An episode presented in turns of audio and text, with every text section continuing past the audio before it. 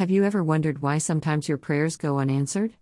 We have all heard the common reasons we need to wait longer for the answer, it is not in our best interests, or it's not according to God's will for our life at the moment.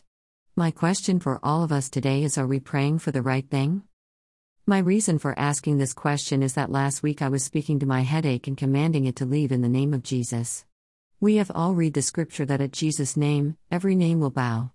Well, for me, that was the name of headache. As I was commanding it to go, I heard God whisper to me, You need to pray your sinuses will be unblocked because that is the cause of your headache. That revelation from God really stirred me. How often have I thought I was praying the right way or for the right thing, when I should have been commanding the symptom to disappear and not praying for the cause to disappear?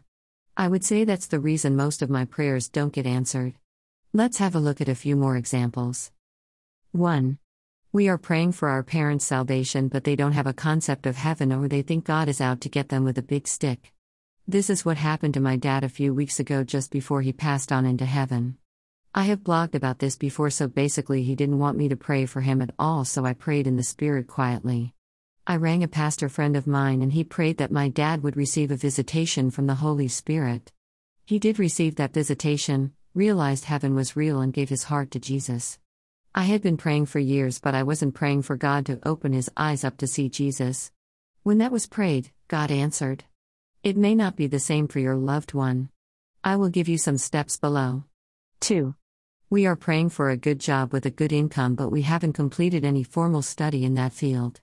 God is not going to drop a job in your lap. Most times, sometimes a miracle happens, if we haven't prayed about it and then stepped out in faith to get ourselves some education. So let's look at some of the ways that you can know you are praying right that have worked for me.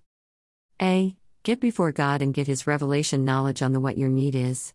He may tell you to do something strange like have coffee with the person once a week, send a text message to them telling them God loves them and has a plan for their life, or maybe He will tell you to just keep believing and walking in faith that your prayers are answered. B. Read your Bible. I know this sounds obvious, but I have often received a scripture that answers a need or that I can hold close to my heart in faith when I am believing for something. Maybe your need is encouragement, and a verse can just spring out of the Bible at you and be a direct answer to your need. C. Seek wise counsel from your pastor or life group leader or put in a prayer request so you know others are standing with you. It helps a lot when we know we can face things with people standing beside and behind us praying for us. D. You also need to ask God to reveal to you what the root problem is that is causing you to have a need. My root problem was blocked sinuses, not a headache, and that's how I needed to pray. Yours might be financial, and God will reveal to you those areas where you are not obeying His word. Repent and start doing what the Bible says. It may be hard, but it is always worth it. Forgive if you need to forgive, that can release a lot of things from our lives. As you walk through this week, I want to remind you on one thing God is always for you and not against you. Run to Him, not away from Him. If you have a need in your life that seems so big, God has all the answers. It is time to seek God and pray the right way for the right thing. Keep living the life God intended for you. You are a child of God and loved by Him.